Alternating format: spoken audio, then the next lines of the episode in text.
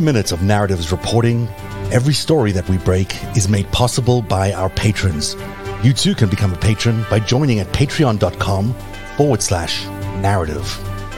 Narativ, where truth lives. Hello and welcome to Narativ. It took just minutes for the former president to be booked at Fulton County Jail, an unlikely venue as any for an historic moment none of us will soon forget. In real terms, the day produced only one new thing the first presidential mugshot, a souvenir of sorts, soon to be plastered across every newspaper around the world and monetized by the Trump campaign in t shirts. But coded into the event was Trump trying to project two messages that he'd been wronged and that the charges are bunk. The subtext is an unsettling warning to the world. I'll be back a terrifying prospect for Americans fearing Trump's return and nations around the world wary of the uncertainty that Trump's return could wreak globally.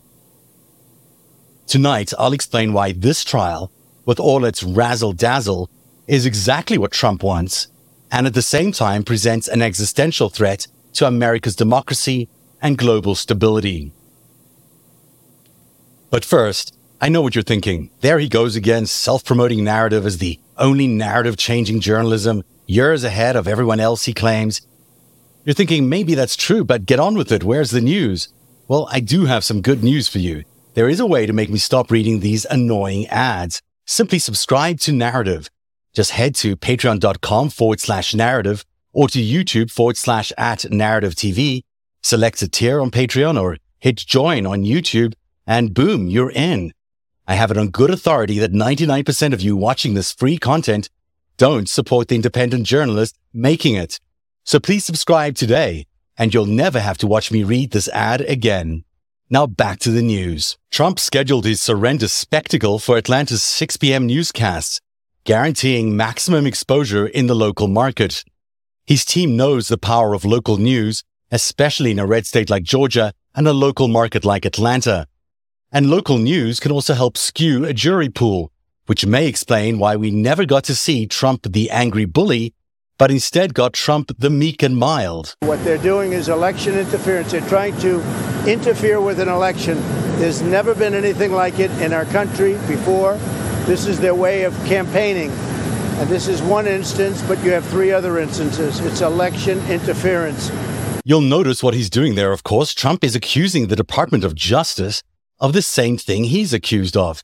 He's literally claiming that by prosecuting him for the crime of election interference, the DOJ is committing the same crime. The only difference, of course, is there's actual evidence that he committed the crime and the DOJ is just doing its job. There's also evidence that Trump intends to use this trial to aid his reelection. Exhibit A, the made for TV surrender. But it looks like Trump may decide to make public remarks before he gets back on his big private plane and flies back to New Jersey.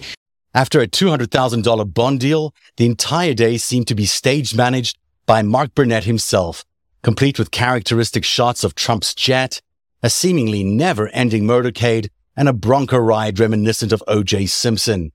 Priceless coverage you couldn't buy if you tried. There was Trump's consigliere, Rudy Giuliani, the man who couldn't get a security clearance to be in Trump's cabinet, formerly America's mayor. He's now a shell of his former self, oftentimes incoherent as his lies trap him in an infinite loop of contradictions. Trump's ex-chief of staff, Mark Meadows, once a promising young Republican and now the center of it all. But as we noted last time, Trump believes he can turn the trial into the ultimate comeback, like Norma Desmond in Sunset Boulevard. Just one more close up. Haven't they got any eyes? Have they forgotten what a star looks like? Only in Trump's case, it's not just a film studio at stake, it's all of America. And we may have seen some of that strategic thinking in play when it came to a motion by co-accused Kenneth Chesebro asking for a speedy trial. Let's call this Exhibit B. The trial is currently set for March 2024, which could see it reach its peak late summer or early fall next year, right around the time of the election. Chesebro wants his trial to begin in just two months, which would see it end in March or April. In response, Fulton County District Attorney Fani Willis agreed that a speedier trial made sense and asked the judge to move up the trial date for all 19 co-defendants to October 23rd. Trump's team, who claim he did nothing wrong, should be eager to see him vindicated quickly and get on with the election campaign. But instead, they threatened to motion the court to sever Trump's case from Chesebro's. In the end, Judge Scott McAfee unilaterally agreed to bring up Chesebro's start date, but seemed to reject Willis's request to bring forward the trial date for all 19 co-defendants. Was Willis's goading of Trump into a possible early trial just a shrewd test of Trump's intentions? Is his goal to clear his name so he can run for president, or does he intend to use the trial to regain the presidency? His lawyer's reaction to the proposed earlier start date and Trump's overly produced surrender suggests the latter. We cannot allow America's future to be held hostage by the trial of a former reality show star turned president turned inmate. His Trump's mentor, Roy Cohn, was known for buying judges, prosecutors, and jurors. Can we trust a jury pool with America's future? Are we really content with betting our constitution on a 34 year old judge and a former musician who also happened to be the former president of his campus Federalist Society? Or a little known prosecutor like Fani Willis, who, for all her chops, has worked in the same district attorney's office her entire career in a county under federal investigation for corruption, which has been described by a former mayor as having a culture of corruption. And are we really willing to stake our future on a court proceeding taking place in a red state where the president's party is interwoven with the state's machinery, making it virtually impossible to prevent a conflict of interest? The answer to all these questions is surely no. And if that's the case, Trump must go to trial as soon as possible.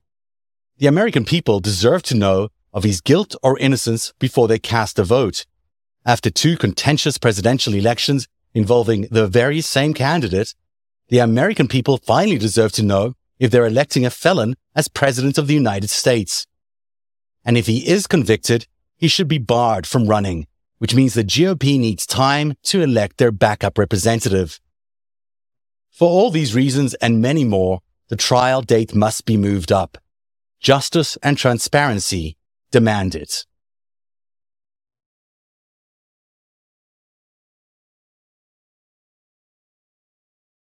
Every minute of Narativ's reporting, every story that we break is made possible by our patrons. You too can become a patron by joining at patreon.com forward slash narativ. Narativ, where truth lives. One day, you'll tell the story of autocrats, crooks, and kings who came for our freedom.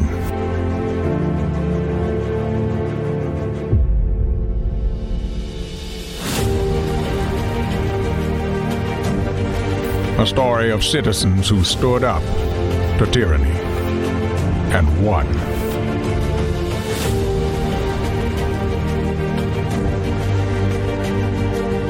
The people prevailed and renewed an old vow to a more perfect union. And that was just the beginning. The story continues. Narativ, where truth lives.